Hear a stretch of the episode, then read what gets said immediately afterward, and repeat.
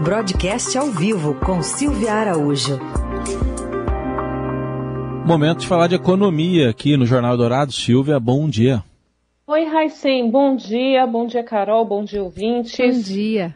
Bom, está saindo o relatório trimestral de inflação, o Banco Central de olho nesse problema que a gente estava acostumado a falar muito desse assunto nos anos 80, meados dos anos 90, daí foi meio que saindo do noticiário inflação. Agora voltamos no tempo, né, Silvia? Pois é, né, Raíssa? É o país que anda para trás, né? Parece, parece isso. E olha, está saindo mesmo o relatório trimestral de inflação. Nesse momento, eu estou dando uma olhada aqui no relatório, vou dar uma, uma mais de repórter desse assunto do que é, de comentarista, porque está bem interessante, Heisen. O Banco Central praticamente reconhece, assume que a meta de inflação de 2021 como a gente conversa aqui é, na rádio, subiu mesmo no telhado.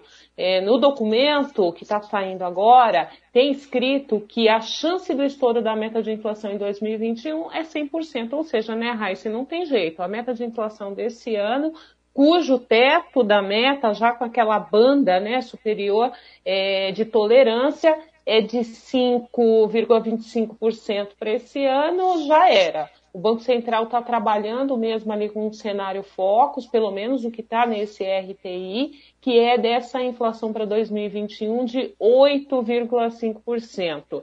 Isso porque ainda temos aí alguns meses, né? Temos dois meses, né? Tem, não, três. Outubro, novembro e dezembro, que são meses que é, geralmente tem uma pressão inflacionária. Até agora, a gente tem indicadores de inflação é, acumulado no, no IPCA, se a gente vai espraiar pelas capitais, né? Pelas principais capitais, gente tem várias capitais aí com IPCA acima de 10%, então é, essa meta aí de, de, do ano de 2021, de fato, ela não vai ser cumprida, e esse cenário base aí de 8,5% de inflação até o final desse ano de 2021, ele pode chegar muito mais próximo desses 10% do que de 8%, né?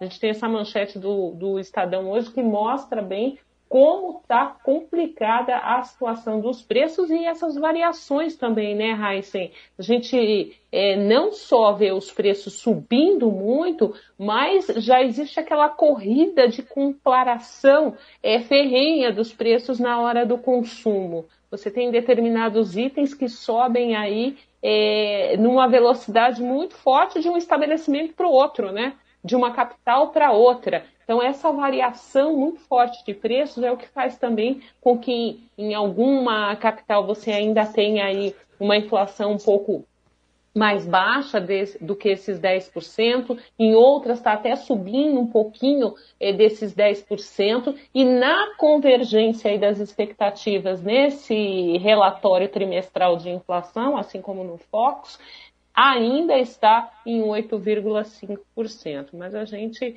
é, sabe que se o andar da carruagem nesses próximos três meses ele for parecido com o que a gente vem assistindo aí nos últimos meses, principalmente aí com essas pressões de preços administrados, como combustíveis, né, Heisen, como energia, como alimentos, aí já a pressão de commodities, a gente vai ter aí um final de ano de altas de preços e corrosão da renda que já é baixa das famílias, né?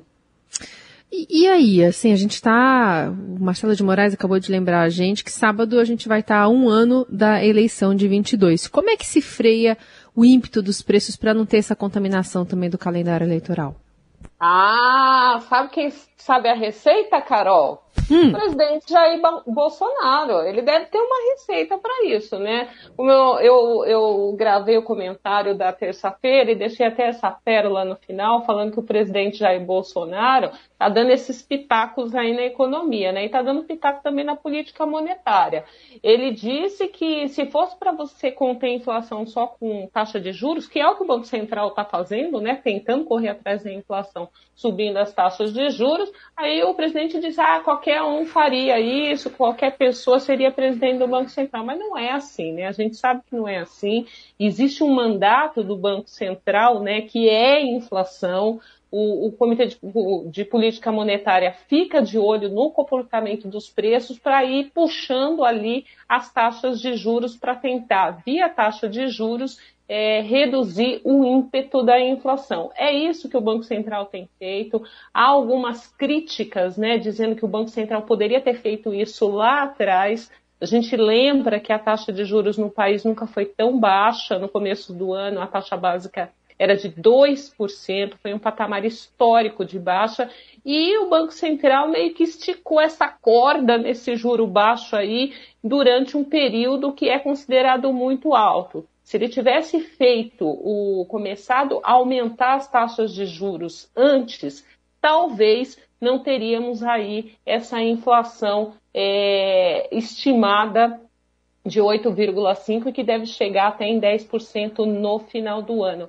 Mas aí, Carol, a gente tem que contar com outros elementos também que não uh, só essa questão da política monetária para conter a inflação. Porque se a política monetária fosse conter é, é, a inflação, o Banco Central puxaria a taxa de juros para um por um patamar bem elevado, o que comprometeria o crescimento do país, que ele tem que olhar para isso também, embora o mandato seja a inflação. Você imagina, né? A gente teve uhum. choques aí no passado, como em 99, que a gente tinha uma inflação alta, e aí na época que a moeda, que o dólar passou é, a ser flutuante. Eu lembro que logo naquele primeiro momento, quando o Armínio Fraga chegou no Banco Central, ele colocou a taxa de juros lá em 40%. Então, o que, que significa isso? Caramba, a taxa de juros está muito alta no Brasil. Os investidores estrangeiros, não estou dizendo que é para puxar, né, que seria interessante puxar uma taxa é, de juros tão alta. Mas naquele momento foi dado um choque de juros para que os dólares retornassem para o Brasil. Quando os dólares retornam, retornam para o Brasil, quando o investidor estrangeiro está no Brasil, que é o que não está acontecendo muito, muito pelo contrário, a gente está afastando os investidores estrangeiros com todo esse ruído que tem aqui no país, mas quando eles chegam no Brasil, o câmbio, a taxa de câmbio no país começa a ficar num patamar onde o real fica mais elevado, né? O valor do real ele começa a cair, então em relação ao dólar e isso surte efeito sobre os preços. Por exemplo, o preço da gasolina muito alto, você tem que fazer a paridade aí entre o dólar, que está muito alto aqui dentro, e também com o preço internacional do petróleo.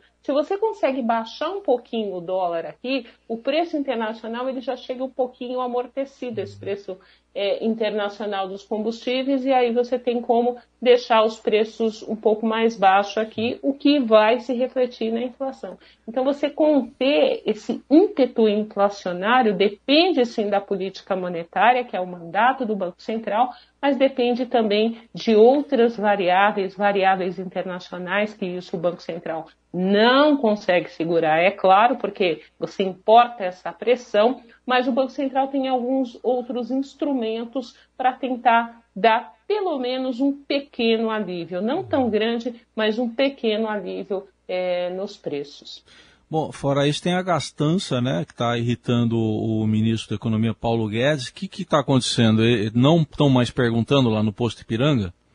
Pois é, né, Heisen? Parece que o posto Ipiranga corre o risco de trocar de bandeira, né? Porque do jeito que o presidente Jair Bolsonaro vem criticando é, a, a, política econômica do ministro Paulo Guedes, Bolsonaro, assim como fez com, com Campos Neto, né, dando pitaco aí na política monetária, também deu uns pitacos lá no Ministério da Economia e falou assim, ah, ficam falando para eu trocar o Guedes, mas se eu for trocar o Guedes vai ser por alguém que venha com uma política econômica diferente, senão vai ser seis por meia dúzia. Então, ele deu três alfinetadas da semana passada é, para cá no ministro Paulo Guedes, e o ministro Paulo Guedes marcou a posição dele aí e respondeu meio irritado, né?